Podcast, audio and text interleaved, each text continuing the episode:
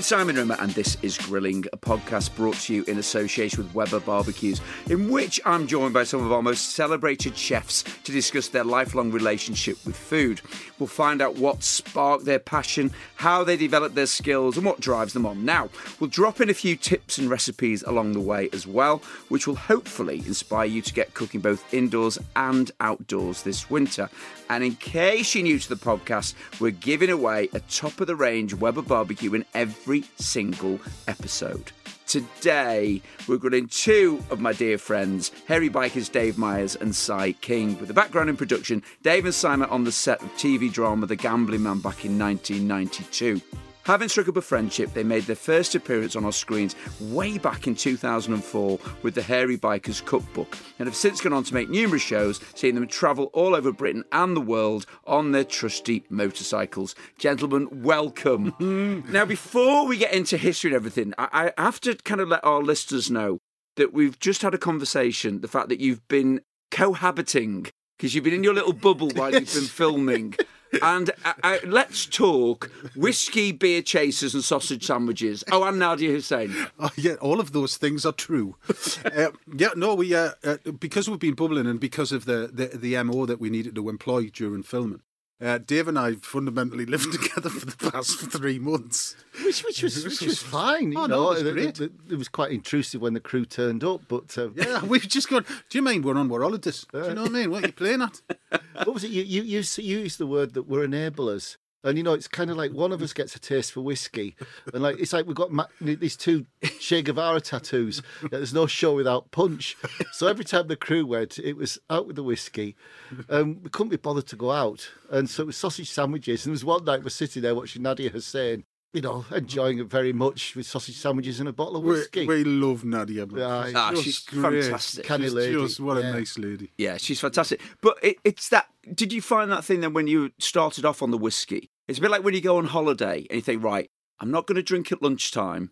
I'm going to go to the little beach bar. I'm going to have a salad Yeah. and I'll just have like some water. Yeah. And then that's sort of day one. Then by day three, you go, I- I'll just have a little beer. I'm on my holidays. Yeah, exactly. and is that is that is that what happened with you guys? That kind of like you know it, it Yeah. built and built. Well, I, I think that's the that's the, that's the great thing because Dave and I we've been you know uh, as you know, Si, we've been around the world four times on a motorcycle and and and we just we don't even have to say anything now because we're of a certain age and we can't take the volume of beer anymore. We've just scaled down to really strong spirit. Yeah, but there was there was And, one thi- night. and this is where this conversation started, wasn't it? Because I was saying I can't drink volumes of beer Well, anymore, yeah. and then all of a sudden you Yeah, two we're really, yeah, we'd be drinking a bottle of whiskey a night. but there was one night that he did implode. Oh yeah, that was And that was because we there was one of the episodes, the director, great friend of ours called Francois Gandolfi, a Frenchman, Nice name. he was bubbling with us. yeah, and it got to nine o'clock at night, and I just thought, nah, I'm, I'm, I'm off to bed now. I've kind of knackered.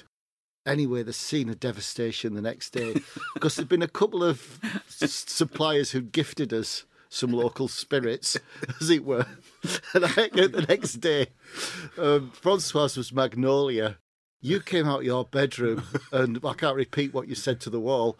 And I just thought, there's only one of the, one of the three that's compos mentis. We wrapped early that day. yeah. It's funny that right. Okay, so let, let let's let's go back to start. Now we've established. If e- I mean, not that anybody does know who you are, but if ever you kind of wondered what it's like to actually be in a room with Dave and Si, it's exactly like this. That's kind of what happens at a- any given time.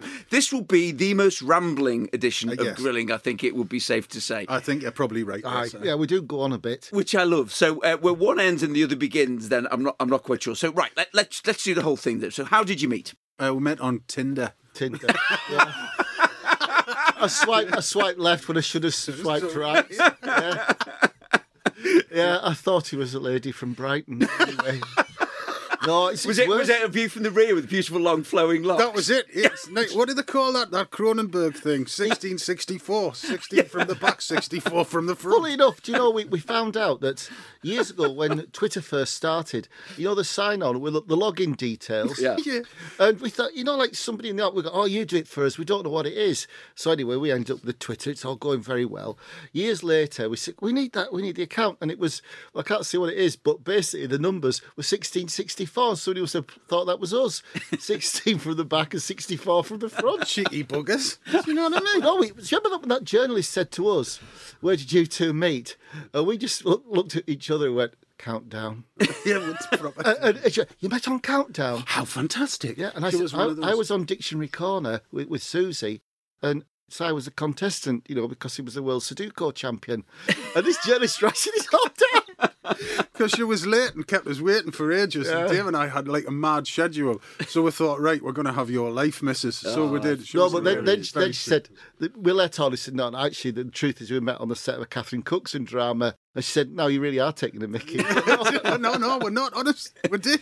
So you back. So, so Dave, you, you were you were Mr. Prosthetics. Yeah, I, was, you? I was in charge of makeup, hair, and prosthetics. He was very good, you know. on a Catherine Cookson drama. So I used to do the wigs, uh, like you know, whenever the, the villain always ended up ruptured and messed up, like or Robson Greenett got burnt to bits in the episode that I met Sion. I'd, I've done it for 23 years as a makeup artist Wow. and prosthetics all over the world, really. And so, you- so you you hadn't met until that point? Because in my mind, I've always thought that you know you're you're. I know you've known each other a long time, but I've, I've always imagined it was a long time. It was 1992, that. 92, yeah. Yeah. Yeah, so 28. Yeah, it's long enough. Well, man, you isn't were it? you, you're 10 years younger than me, although you know nobody. Why, nobody knows, though, did it? You know, I had our So hard you tape you, were, around, you didn't were I? only in your 20s then. Yeah, I was, yeah. Yeah, yeah. Yeah. I was in my 20s, yeah. Yeah, On we met 20s. o- in a, over a pool table, didn't we? In the Egypt cottage. Was it just like a little glance up and that meeting of eyes across the pool table? Fell in You love were- instantly. Yeah. That was it. Do you want to be a beer, dude? Yeah, right. Because you were the second assistant director shortly to become location manager. I, I was, yeah. That's what that's what I did. And Dave and I, uh, you know, the, the the kind of very nature of the roles, you work quite co- closely with the costume and makeup departments. And I found out that Dave was a biker, and I also found out that uh, he was pretty good at what he did. So it made my job a lot easier. Yeah. Because Dave would go, go right, anybody for wigs, forty-five minutes. Anybody without wigs, twenty minutes. And he did it, you know. So it was really kind of quick. So you needed to schedule the artists going into costume and makeup, which was great. Handed that the first he'd sign it off, and you'd print the call sheet. That's how it worked.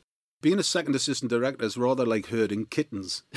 You know, it's it's a, it's like you know, you pick one up and another one nicks off. Well, it was great because Dave and, and his team were just so good at it and, Yeah. and so professional and and you know they never ever ever went over time. And I, I had a really cool truck as well. Yeah, you know, the although it was a shambolic old Portakabin, but, but I always had like really good music mm, and coffee. good coffee. Yeah. And also, it was because we were good mates. So I kind of based himself by the coffee machine in the mornings. He's got his radio on that, but actually, you could get an idea. Uh, you know, you keep your head down, you get an idea of what's going on. Well, you also get an idea of the mood of the actors and actresses that's Yeah. going onto the set as well, which is always very important. And there's a lot of young directors forget that that the best place to start your day is in the makeup truck. Well, funny enough, I was just going to say, I sort of know in, in my time in TV, Hmm. I think I've learnt more about guests, gossip, hangovers, Yeah. whatever it might be. Makeup is where everybody will reveal their inner self, won't they? Well, I think if you're doing something like like a like like a big drama like that, some of the makeups would be two hours,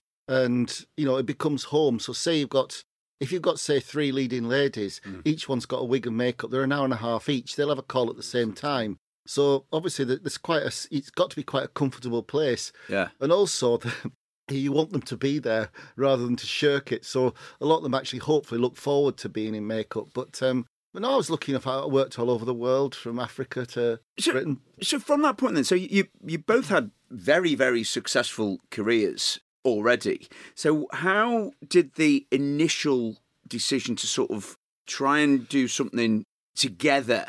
Was it going to be about food, or was that almost No, No, it was a bit of an odd one, really. I mean, Dave and I had always been into food, and it was a massive co- topic of conversation. And, and, and you know, as you well know, we're not professional chefs. We don't. That's not our gig.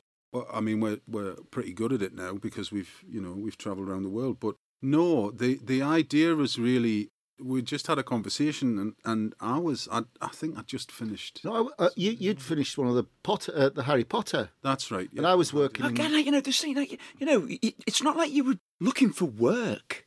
no, we were fed up. No, we just got. fed Ah, right. Well, there you go. Right. So that was one of going to be one of my next questions. Yeah, we were, we were northern, you know. The, the, the money had gone down, and the days had got longer, and we weren't getting any younger.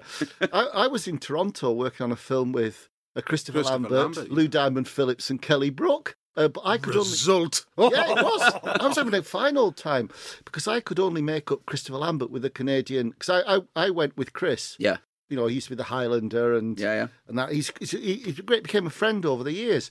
So I kept his hours, so I had loads of time. And email had just kind of been invented. You'd finished the Potters, and so you were emailed with an idea. Why don't we try and make a program? And so, what was that original concept then? Uh, It was just that what what and, and I remember I, I, I sat. Can you remember Lisa? Lisa Jones. Yeah, And Lisa and I were having a cup of coffee, and we we sat together, and and Lisa and I'd just written some ideas down, really, really, really loosely. And Lisa and it was Lisa that said, you know, Dave and I are similar, but we're quite different in Yeah. our approach to stuff. And she said, you know, who would be hilariously brilliant f- for for this idea was uh, was Dave. And I was, and I and I went, A is me mate. B, what a great idea. So we and I kind of left it at that, sent it over to Dave and said, look, you know, let's let's like look at ideas. Dave came back with a load of ideas, and it just became this this organic, homogenized thing. And it was no, it was it was a it was a good laugh. We keep, what was the we, title? we, we wrote a we wrote a proper treatment because we thought, you know, like we were fat blokes who love food. uh, we, we could cook and we could eat and we could chat.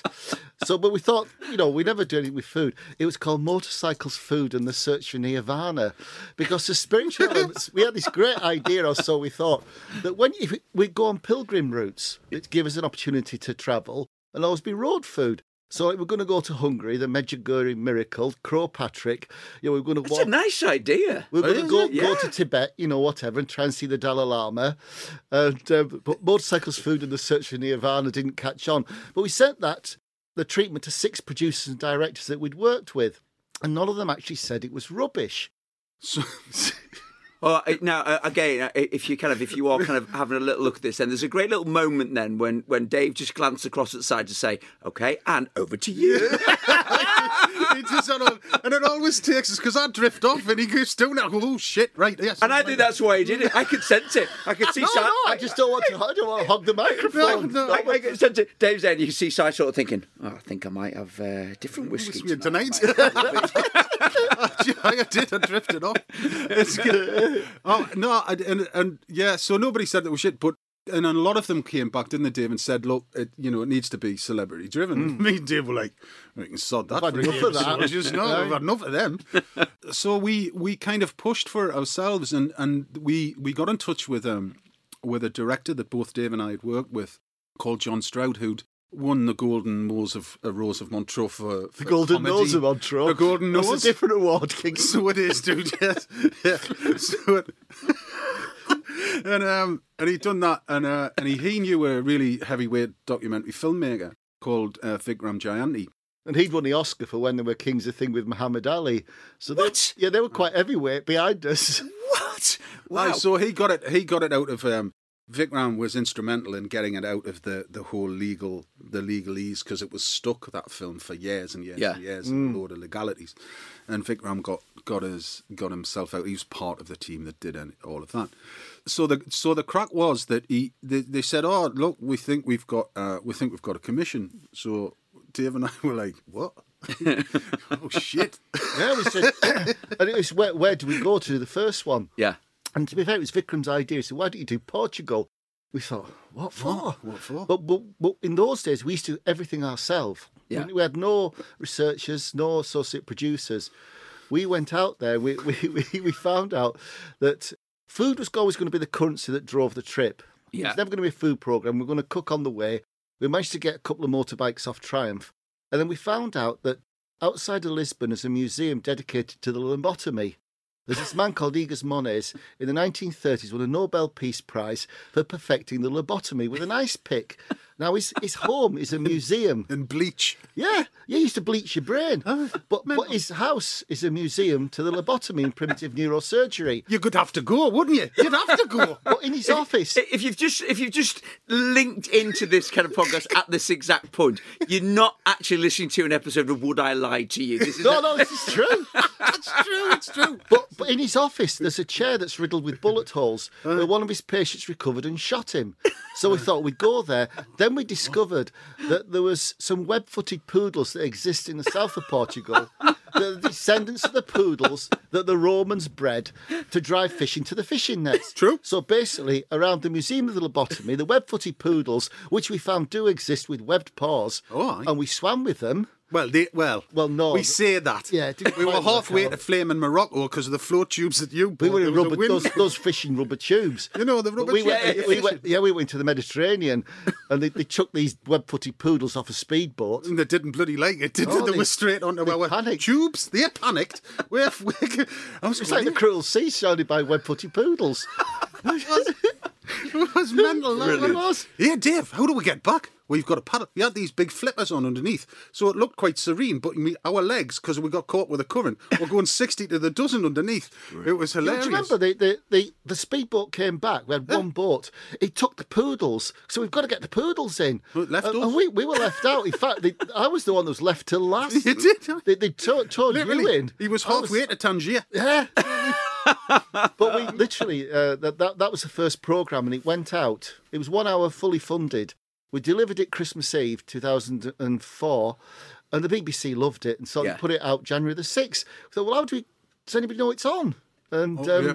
Nancy Brown Smith, she she uh, she we- was brilliant. We owe her a huge debt. we The do- TV reviewer. Yeah. Yeah. She she was just great. Oh, she was so good to us, and and, and she just said, uh, and, and "This is not a, a this is rather not a breath of fresh air, but who blew uh, who blew the bloody doors off." Uh, uh, and do you know what? I- I've got to say, I remember watching that first series and being jealous.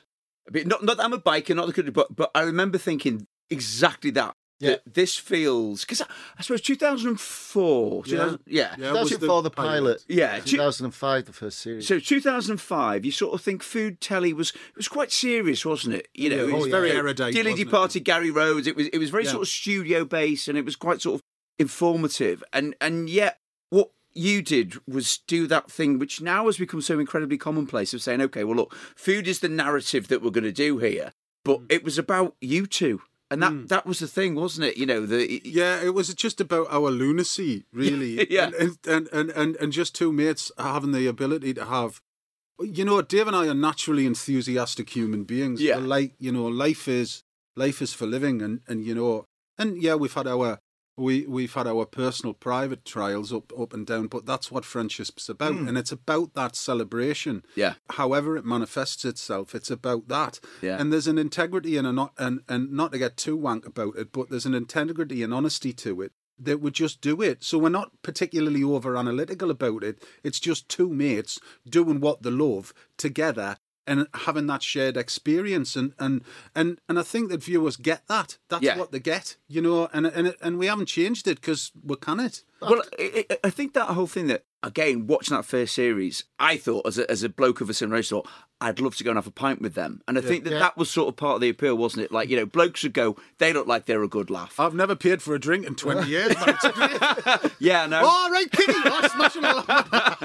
But no, the, um, after that first pilot, it was only three weeks that we got three series commissioned. That No. would never happen now. And we had a phone call. I was working on Spooks. yeah, And so I was destined for six months filming in the M25, like early morning. Uh, yum. and you were doing a commercial for Muller Light, and we got this phone call. We didn't get the money, which says, "Congratulations, lads! You got a million quid to smell on to spend on on beer, food, and petrol."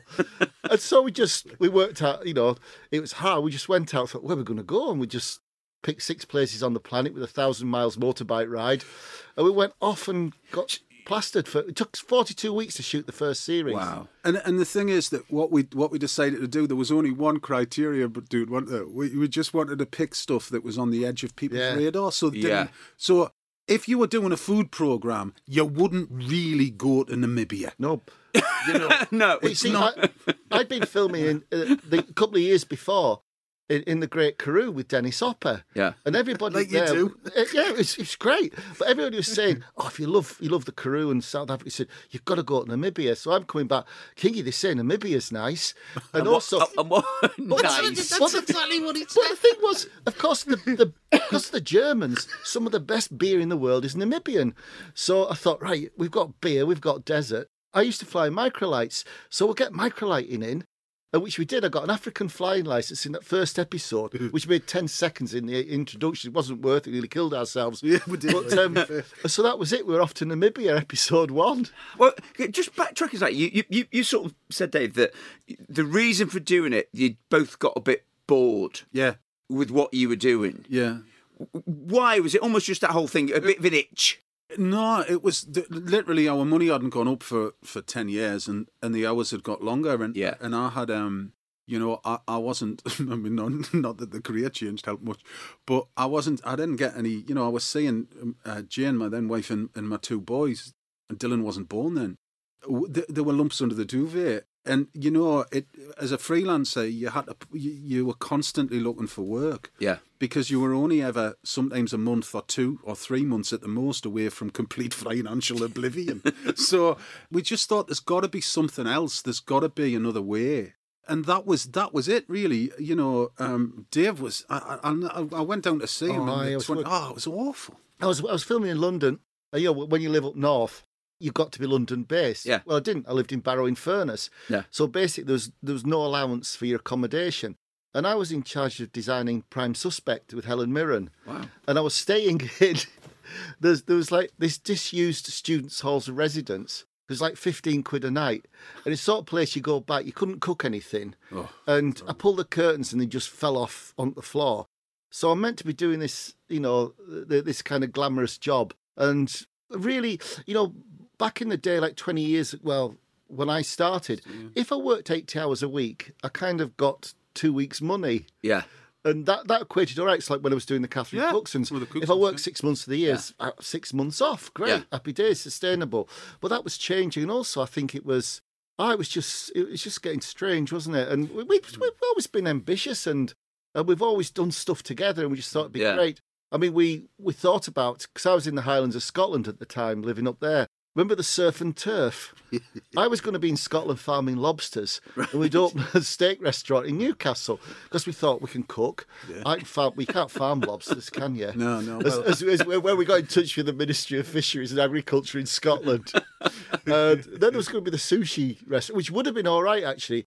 Because I was divorced, I had a bit more money than you. Aye. So I was, I was going to go to to America and learn how to be a sushi chef, whilst you set up this thing in Newcastle.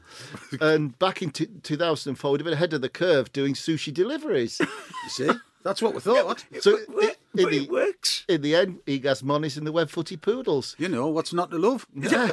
So, so I mean, you, you just exploded onto the scene, though.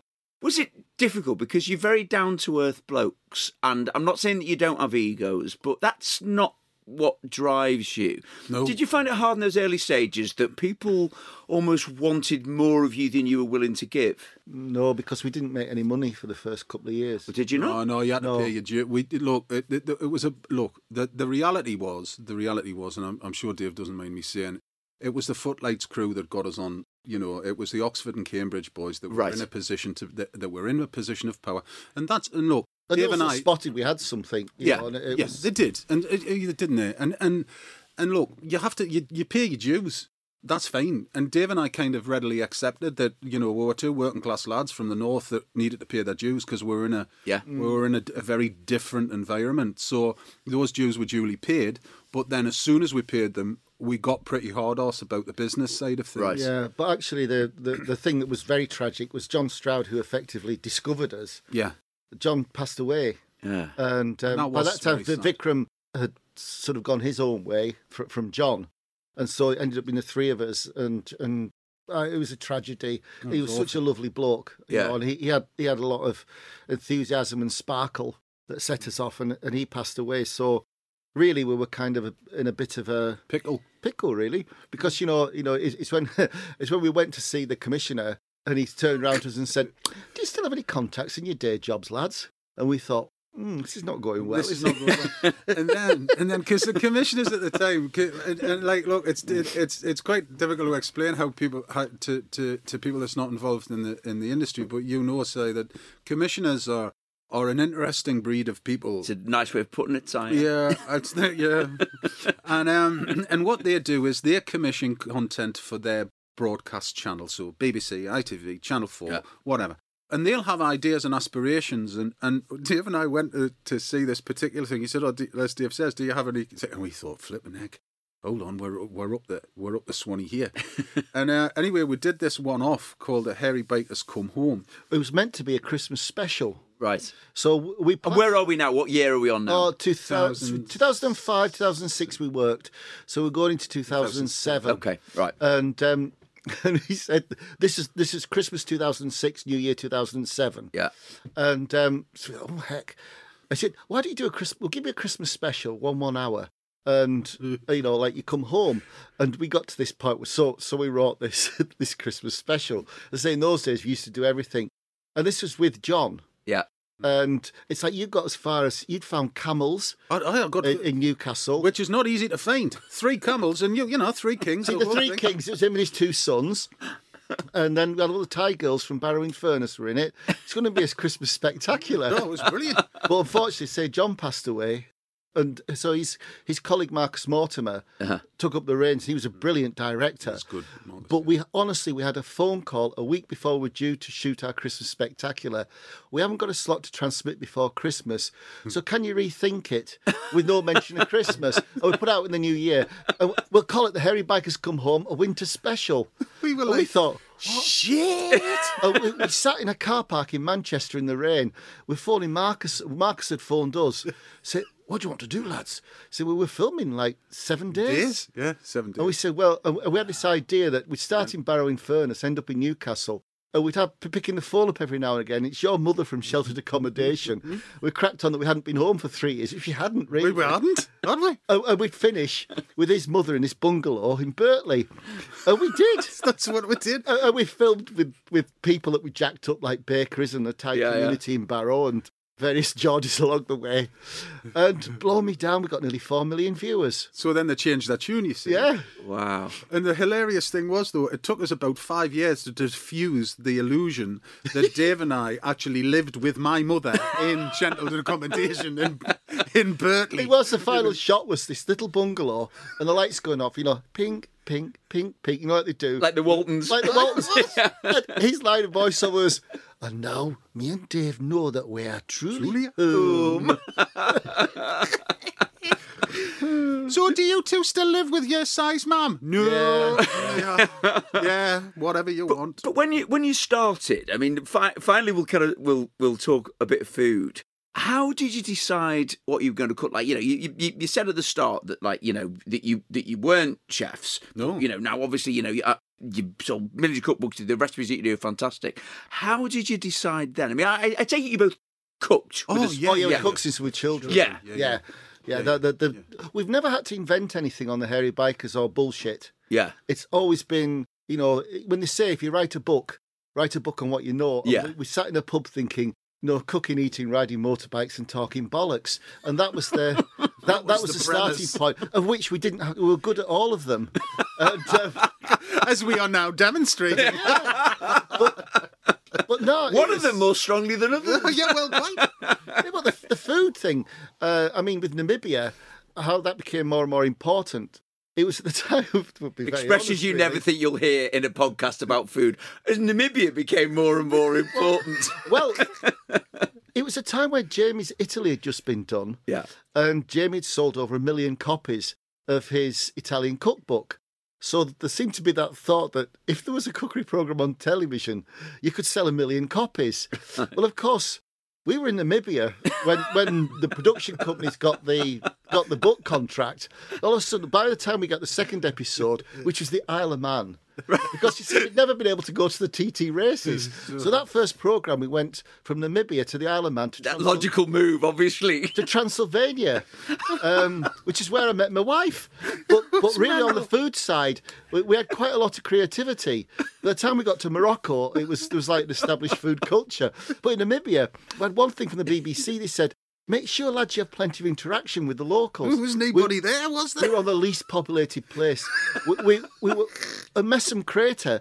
What, we were 100 miles from the nearest living thing. Um, I'm hurting. My jaw is hurting. This is this is this is. I, I mean, the thing is, everyone that we've had on so far, I've said, what you know, when you ask people to tell their story, and everyone races straight, going, and I've had to sort of backtrack. With you two, this is just brilliant. This is going to be about 17 hours. Like, right, so it's gone. So, so we've got Namibia, Transylvania, where you meet your wife. We've got the Isle of Man, and then the book. then we went to Mexico and Vietnam. didn't yeah, we? yeah, we did, yeah, Uh, just but 'cause then, then the first book you know. came out. We we kind of wrote that as well. We wrote it all, but it was like an annual. So we had like a chapter on this. bad. They have this thing called the Springbok Spitty Springbok drool for spitty competition. Springbok Drool for Spitty Competition, which is where apparently it's a sport the Afrikaans used to do, where like Springbok droppings, uh, obviously they're organic and vegetarian. Yeah. Nice. Um, and they're the right size to spit. So what you do is you soak the droppings in cherry brandy, and you set up a target in the desert, and you have spitting competitions. to see how far you can get, you see. Right. So if you can imagine a cookbook, then all of a sudden you- you're looking at a recipe for something, you know, like well, well zebra burgers, which isn't. Yeah. You, you wouldn't do that now because you Yeah, know. no. Um, but then we have this article on the Springbok. To char grill those so you get the nice stripes on them. Yeah, yeah, we had that. We did I knew that. that was coming. Yeah, yeah, I yeah, that yeah. Was coming. But then we wrote a chapter on microlight flying. um, you do. And spitting Springbok dung. So obviously the first book really didn't do, as well that as well at all, expected. no.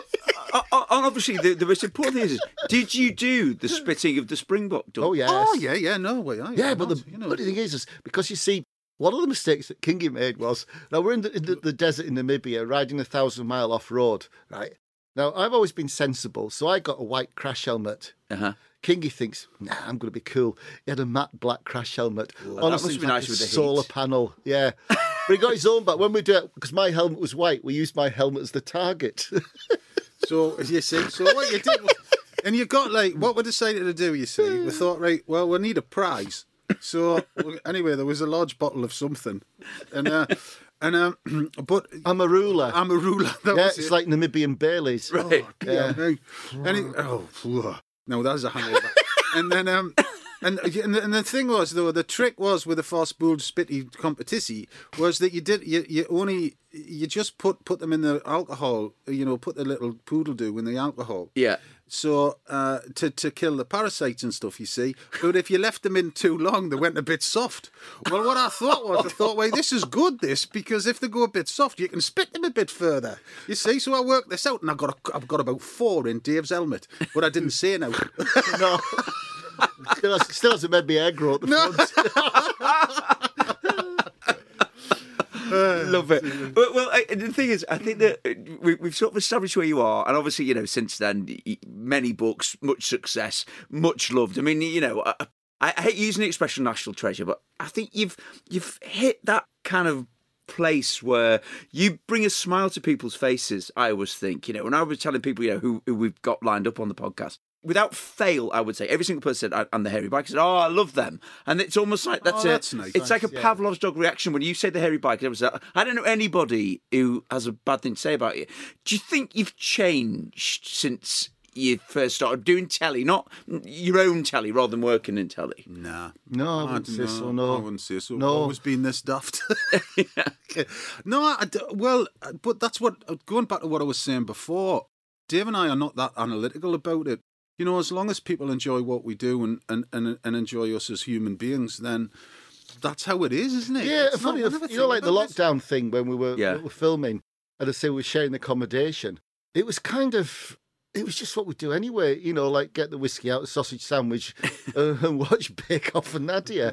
do, do you know what I mean? It, it's kind of, really like, I think. Well, what is funny though, I, I still have anxiety dreams about the days when I used to be crew. You know, like my kit not turning up or not being able to there on time. I'm that sort of person anyway. But since we started the bike, I've never had one kind of anxiety dream Wow. about the bikers or food or, or some of the mad stuff we've been doing, which is, and of course, but that other side of it, I think there's so much peer pressure on the crews yeah. from everybody else, and it's a hmm. it's a funny old job. Do, do you think as well that you're extra nice to crews. I mean, like, yeah, say you were saying before that, you know, part of your your reasoning for wanting to change was seeing the way that the industry was changing and suddenly from going and saying, right, well, if I'm working, I'm getting paid, to suddenly being you're working, but you're not going to get paid for a lot of it. Exactly. I, look, I, I think that, that the discipline that Dave and I had was through was in drama, so it's a very Very very, different. different. genre. Yeah. So and it is like a military operation. So you quite naturally there is a there's a modus operandi that goes with that particular type of make uh, of program.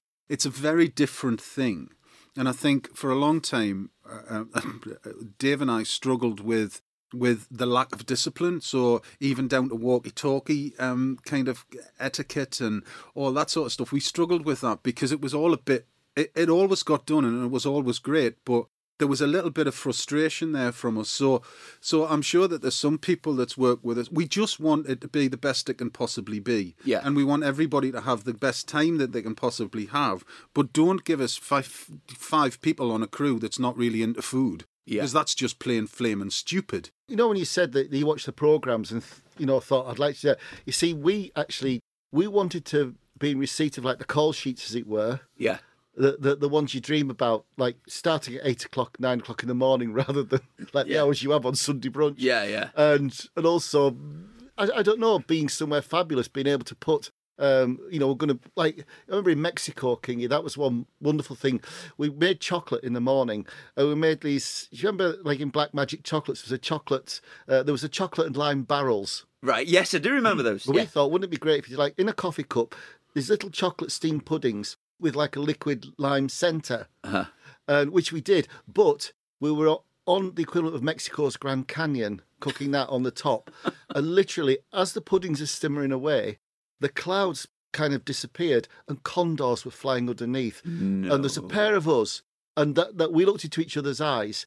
And it's just like, This is it. yeah, yeah. we've done all right, you know. Yeah, yeah, yeah. Uh, th- this is Yeah. and, and everybody on that crew. There was a moment then, and I'm sure twenty years on, nearly that, that they're thinking, Still yeah, right. that was a good afternoon. But it's interesting what you say about that that kind of etiquette because you know my world in telly has always been, if you like, the kind of the the, the cheap end of the market. And I always sort of say, people always say when I when I do stuff that is kind of you know to camera on location stuff rather than Sunday brunch, said, oh, you, you're really good at lines. And I always sort of say I got pretty good at lines because when I first started work for channels like Granada Breeze, which were an mm. incredible kind of training ground, mm. then basically the camera crew and the sound crew were, were kids. Yeah, yeah. You know what I mean? So I thought if I can nail my lines, Yeah. there's a chance that I might only have to do it four times because they haven't got the shot or they haven't recorded it properly. Yes. And I always sort of think that, you know, almost that almost my level of discipline when I film Sure. almost came in reverse really. Yeah, yeah, Rather than that. it being sort of from having like a, a military operation, it was a bit like it was a bit like an elastic band and some papier mache really to kind of to put a show out. But that's the great thing. However you arrive at it, it is about that. It is about that application, isn't Yeah. it? That's a good thing for us. It we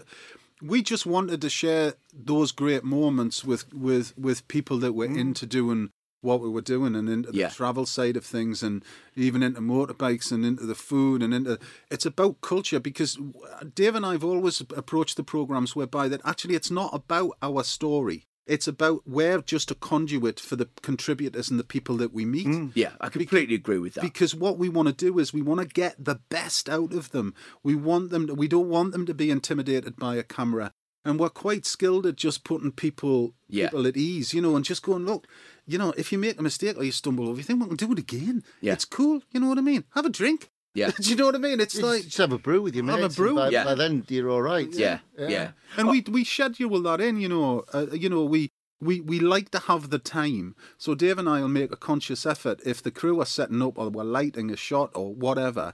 We'll have the time to with the contributors just to sit and have a cup of tea and a bit crack on and, And I like to do exactly the same thing. I want them to before you even before they even say action, that you feel like they trust you. Yes. Yeah. Yeah. That they're used to the way that you speak, the way that you interact, Yeah. and that you know, and you and I'm sure you're the same. I'll talk about anything to them rather than what we're going to shoot. Yeah, almost. You know what I mean? exactly you sort of go, you know, how are your kids? How many have you got? Blah blah, whatever it might be, so that they think, oh, Yeah. this is just normal, and then they almost don't notice, if you like, that you then Yeah. kind of Yeah. cutting off. Yeah, I think it's important.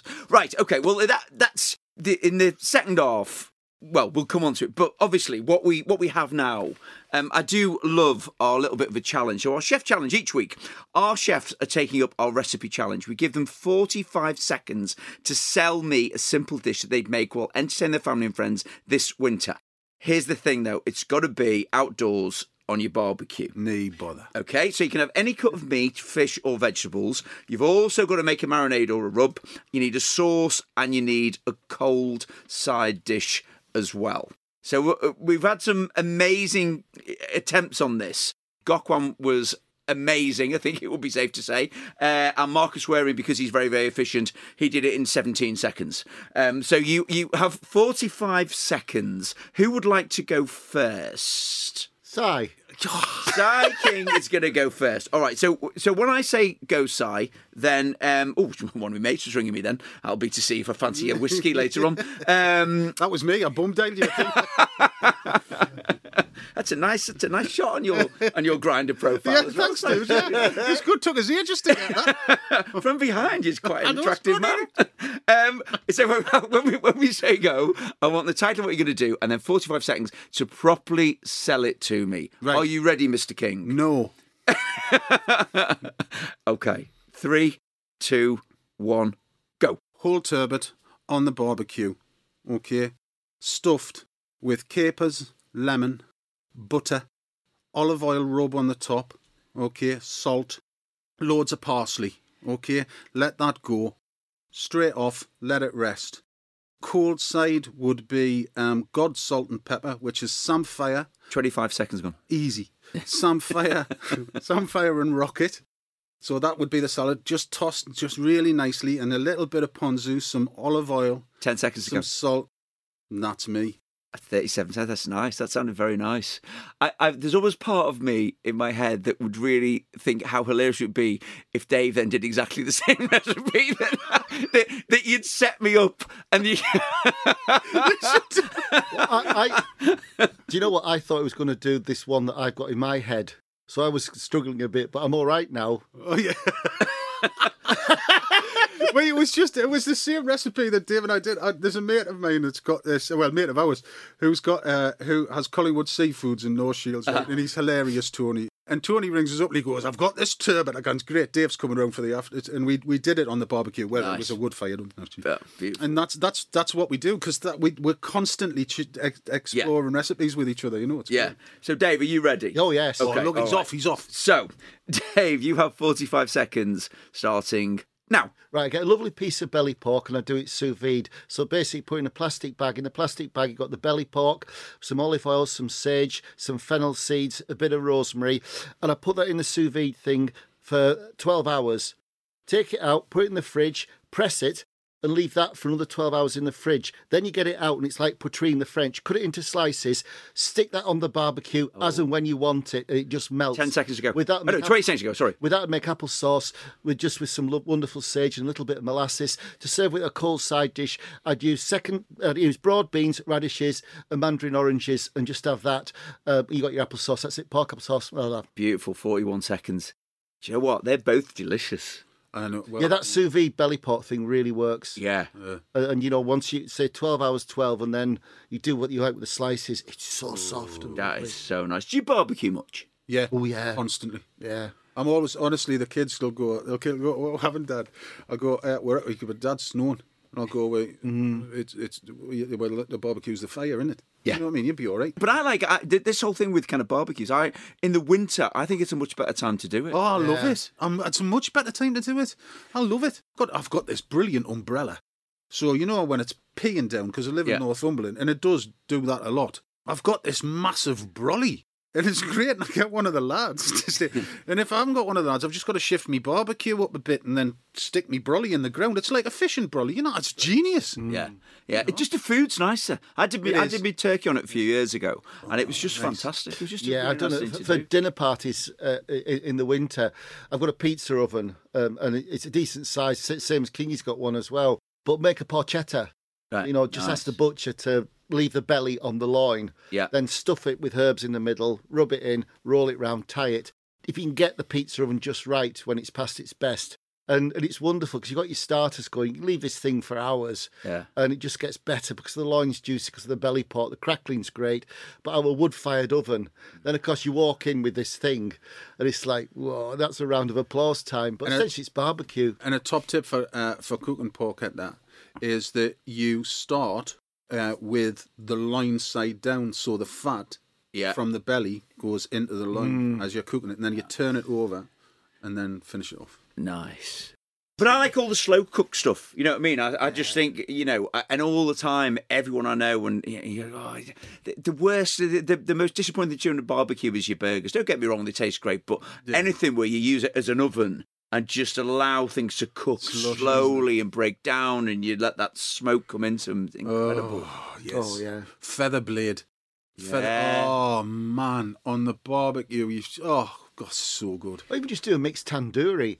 You know, get some prawns, absolutely, lamb, lamb yeah. chops, uh, some chicken skewers. Just marinate it for about twelve hours to get it really, really blistering hot. You know, you don't need a tandoori of them just to cook over the coals. Epic. All right, now, before we go on, we're giving away a Genesis 2 gas barbecue and Weber Connect smart grilling hub in every single episode of Grilling. Genesis 2 is a premium gas barbecue that makes it easy to get great tasting food. The smart grilling hub is an accessory which connects to your phone via an app. It guides you step by step through preparing and cooking, even telling you when you need to flip your food and when it's ready to eat. For your chance to win this fantastic prize, head to weber.com forward slash grilling. That's weber.com forward slash grilling, where you'll be able to find the terms and conditions and the closing date for entries. The competition is open to UK residents only. The Weber website is also the place to find a host of tips for barbecuing in all weathers and seasons, as well as a fantastic range of recipes from low and slow pulled pork to butterflied leg of lamb with anchovies and lemon.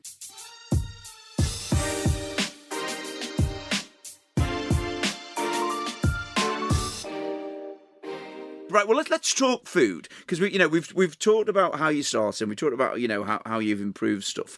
So when it comes to, I mean, you sort of demonstrated a little bit when we did the the barbecue challenge then. So when you start writing recipes, for example, on the last series, what's the starting point? Do you both will you work together or separately when you're creating dishes? It depends. Um, it depends Well, certainly. books are different to telly, the books they? are different to Okay. telly.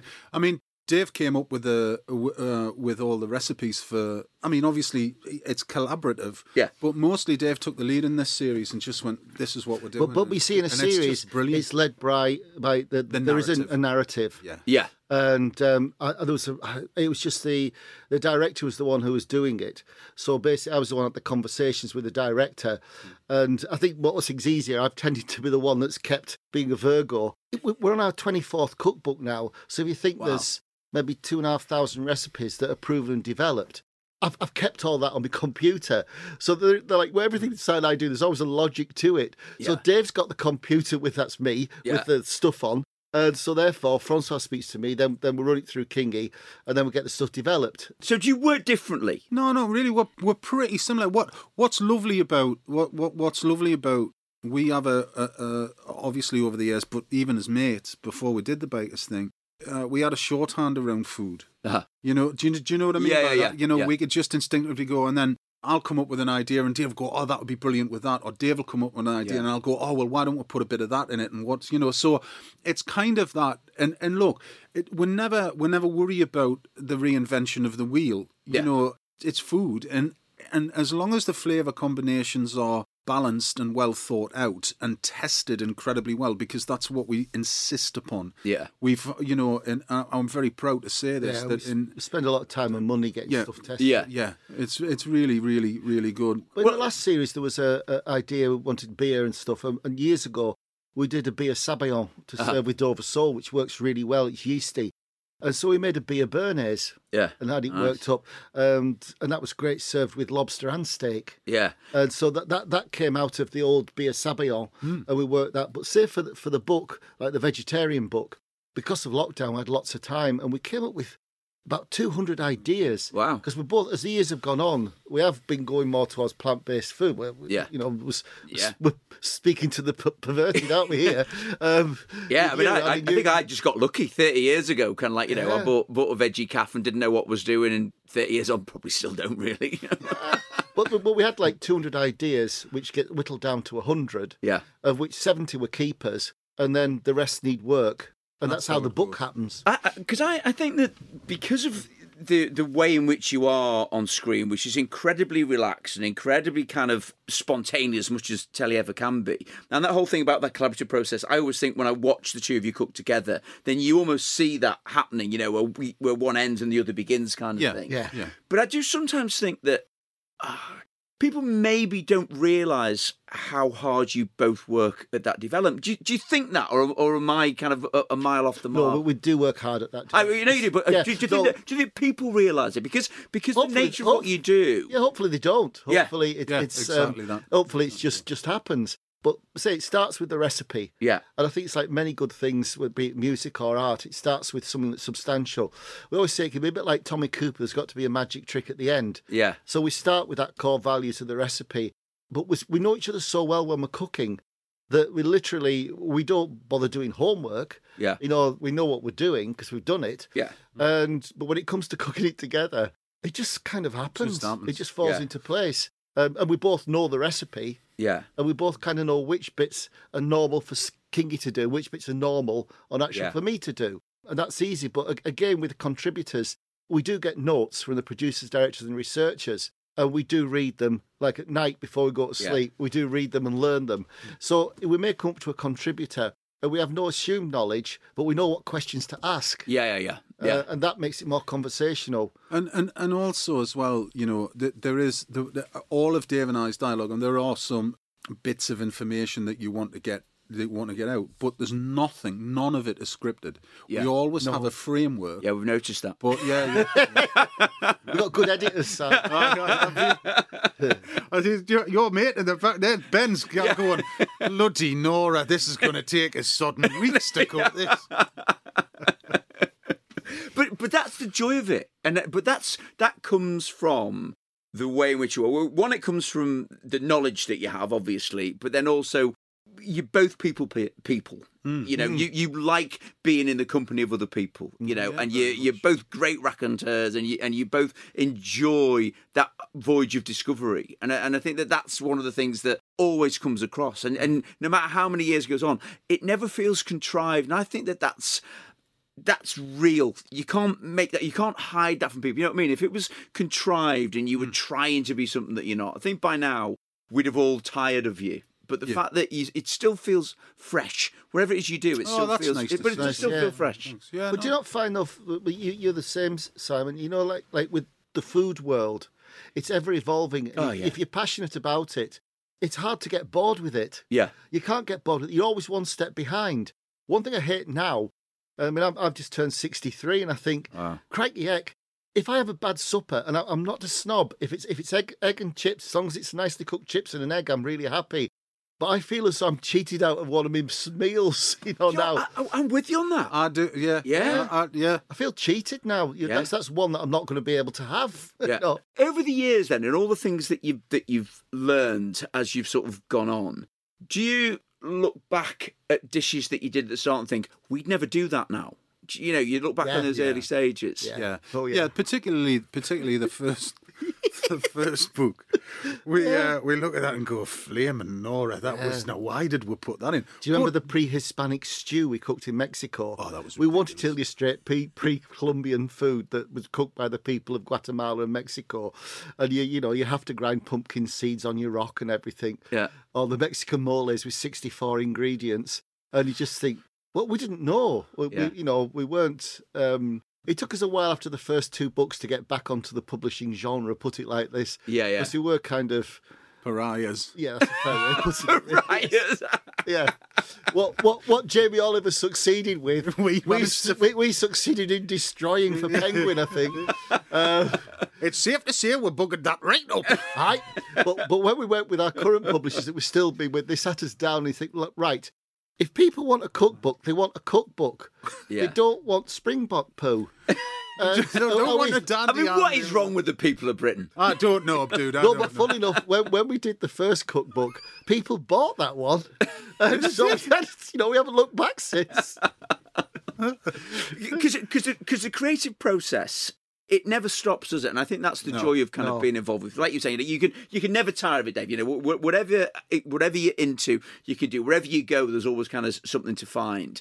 And the plant based thing I, I find is interesting because again, hmm. I, I guess that historically, I would always see you both as being kind of meat and two veg guys. But like you know, the the abundance of incredible ingredients mm. that are available now, you look at it and go, well, of course you want to kind of celebrate the magnificence of kind of of, of vegetables and plant based diets. It's, Yeah, and I think it's fair to say that, that both of us, you know, there's been an honesty to it. We've both got places we live now that, that enable us to grow veg. Yeah. You know, I've got a potager in my house in France, mm. and I come from a brick built you know, two up, two, Yeah. two down in Barrow in Furness with a yard. And all of a sudden, I've got this 19th century French vegetable garden. It's incredible. Yeah, it is but I, incredible. I've got like 100 and something varieties of veg. Wow. And I find myself, I'll, I'll come in from my, my, my polytunnel with my tomatoes. And I thought you were going to say something else there. and, uh, but no, do you know what I mean? I, I love it. You woke up then. You, you woke him up. He's been at our house at Christmas. yeah, no, I have. But, uh, but no, you've got your veg boxes as well. You're up to your Yeah. eyeballs in spuds. Yeah, I love but, it. But you do that. That was but the transition years ago. We the veggie thing. We we know we did the dieters books, and one of them was veggie. And that came up because I was growing loads of veg. You've been in Italy and all you'd eaten was veg. Yeah. So Yeah. when we said, "Do you think of do, doing a veg?" Well, yeah. That first one became a diet book because once you cut the the animal, you know, fats out of it, yeah. And didn't rely on cheese, it became diet by nature. And after that book, we thought it'd be great to write a full fat, a full fat veggie book. Again, not relying on meat substitutes and not relying on cheese. Yeah. Uh, yeah. I think it's our best book, really. But it's it's all about evolution. You know, I think it's like when we did the dieters. We just released perfect pies. How much weight did you lose when you did that? Because I, I remember you came on to sort of or something the weekend. I think it probably was, and you both. I mean, you both look fantastically gorgeous now. Obviously, like you know, tuned athletes, but you maybe were slightly, slightly more so. You both looked amazing. They're both about the same, really. Yeah, we Three lost stone about each. three three stone each, and I, I think I, I popped about a stone back on whilst we are filming the last series. Yeah. but we, which I'll lose for Christmas. I try and keep that weight down to that. Yeah. And I, well, I, I mean, I'm up and down like a bride's ninety. Yeah. You know, We do keep a lid on it. But as I said, you know, back back to the publishing, when that Yeah. was muted, the- we did the Hairy Dieters series because we'd both got morbidly obese. Yeah, that- yeah, and that uh, we, we were re- re- really off the scale. Yeah. And um, but then they said, "Do you want to do a book with this?" I thought, No, you're kidding. So this is going to destroy us. You know, I've just done perfect pies. Perfect pies looking like two local butchers on the front cover. It is. The, the next one, the next book, we're there on the weighing scale, you know, with the jeans out Yeah. and that.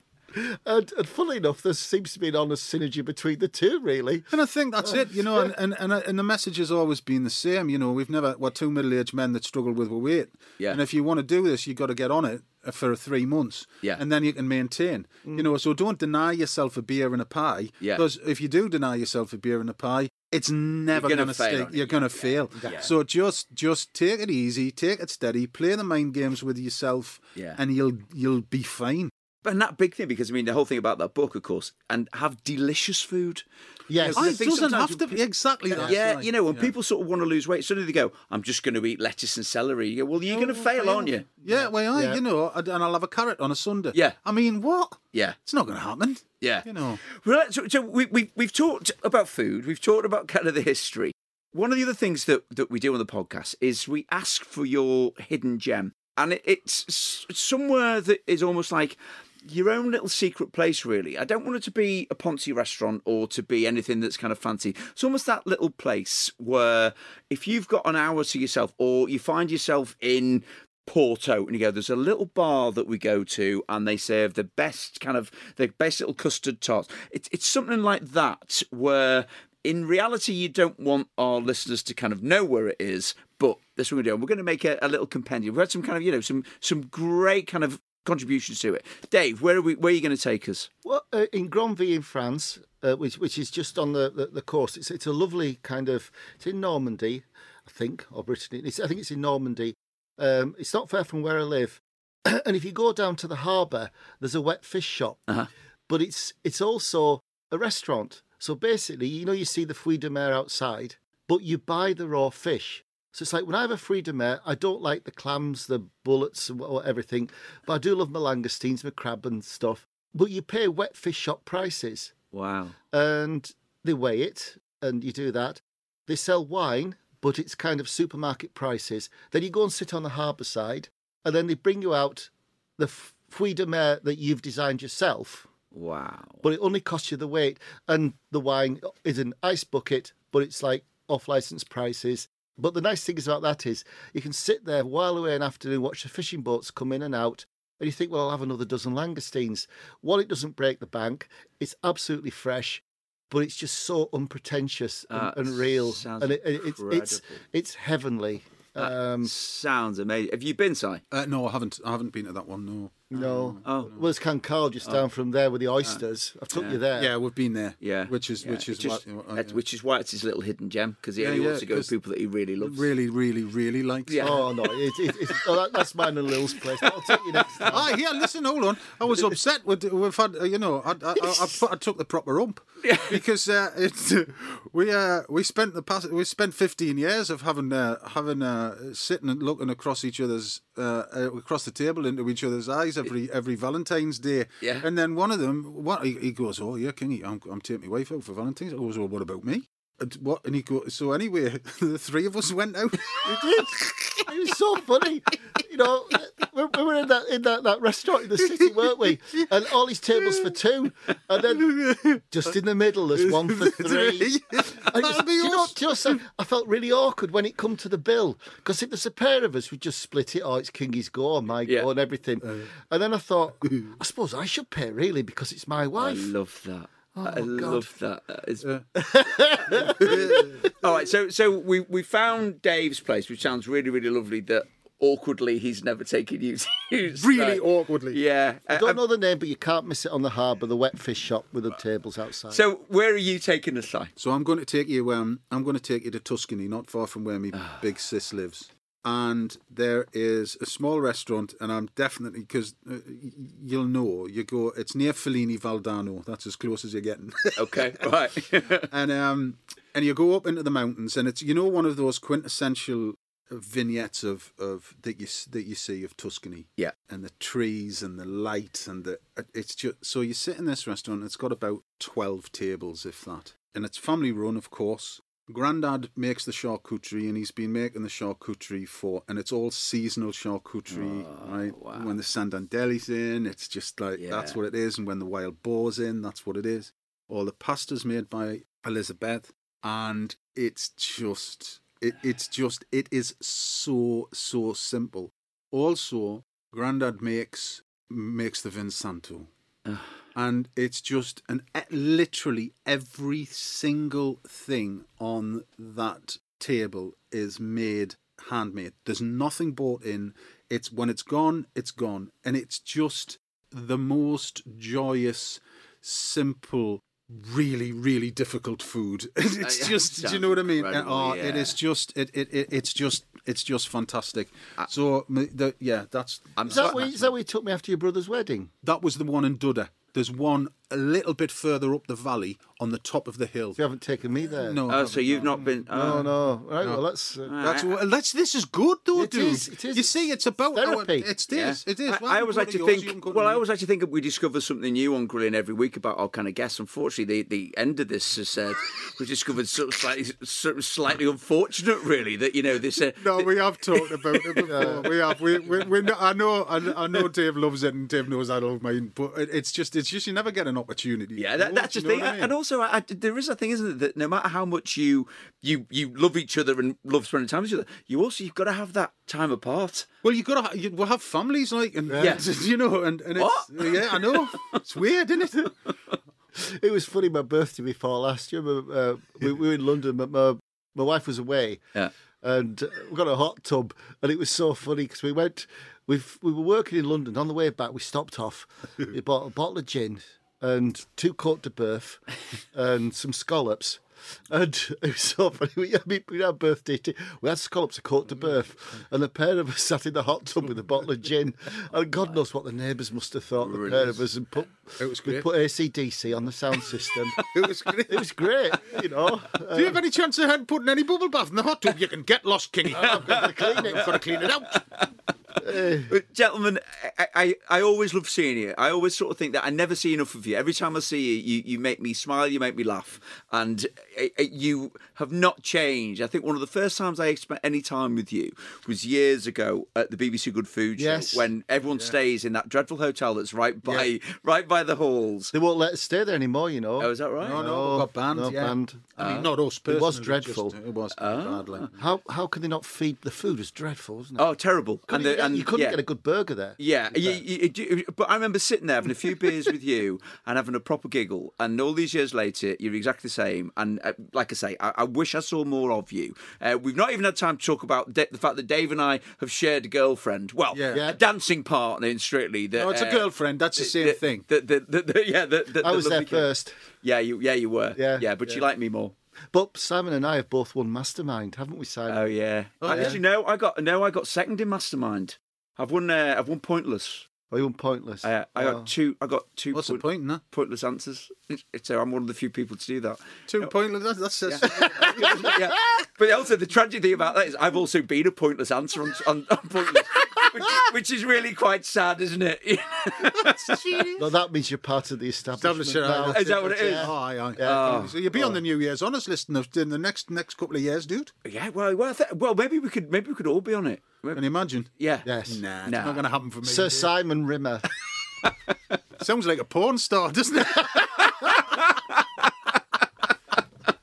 well, it's, honestly, mate, we've had a lush Uh, day. uh, Uh, it's- you, you know, it, it, it's been George. Thank you so much for joining us. I hope you've enjoyed listening to David Sight. I mean, we, we could. This one could last for hours and hours and hours, gentlemen. It's always a joy to see you. Continue doing what you do because you are just two of the most joyous human beings on the planet, and I, I love you both dearly. Thanks so much for coming Thanks, on. Si. Thanks, Nice to Simon. Thank you for having us. So once again, huge thanks to Dave and Si. Hopefully, their love of the great outdoors has given you a few ideas as to what's possible on a Weber grill as the weather turns cold. Head to Weber.com for plenty more ideas about what you can achieve yourself this winter. And if you head to Weber.com forward slash grilling, not only will you find details of the competition, you'll also be able to get a free barbecue Bible cookbook with the purchase of selected accessories. Subscribe to Grilling on your favourite podcast app, rate us, and tell your friends about us too, please. Uh, we'll be back again next week with Paul Ainsworth, I'm very much looking forward to that. Grilling was brought to you in association with Weber Barbecues and is an off script production produced by Ben Backhouse and executive producer Zach Brown.